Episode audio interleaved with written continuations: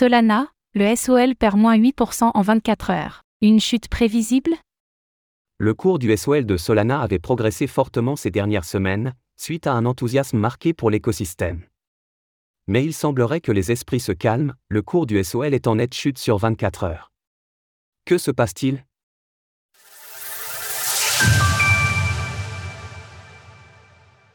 Le SOL chute nettement depuis hier. Solana est particulièrement surveillée en ce moment, la crypto-monnaie a connu une vague d'enthousiasme ces dernières semaines et montré le dynamisme de son écosystème. Memecoin en hausse, volume qui explose sur les plateformes de finances décentralisées, DeFi, cours du SOL qui grimpe de manière continue.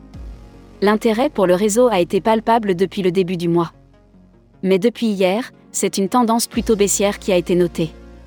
Le cours du SOL a fait un bref passage sous le seuil psychologique des 100 dollars sur certaines plateformes, témoignant d'un certain essoufflement de l'enthousiasme qui a porté son cours. La crypto-monnaie de Solana est désormais moins capitalisée que le BNB de Binance et se retrouve de nouveau à la cinquième place du classement. Au total, le SOL de Solana affiche une capitalisation de 43 milliards de dollars, contre 48 milliards de dollars pour le BNB de Binance. On note que ce matin, le cours du SOL repartait cependant à la hausse, Solana n'est par ailleurs pas la seule affectée par la tendance. Les mêmes coins Bonk, Bonk et Dogwifa, WIF, qui avaient connu une percée stratosphérique ces dernières semaines, sont également à la peine. Ils ont en effet perdu plus de 50% de leur valeur depuis leurs records absolus respectifs. Le Bonk chute de moins 15% sur les dernières 24 heures, et le WIF perd moins 22%. Quelles sont les raisons de ces chutes dans l'écosystème Solana? Ces nettes chutes des cours des crypto-monnaies de Solana ne sont pas entièrement inattendues.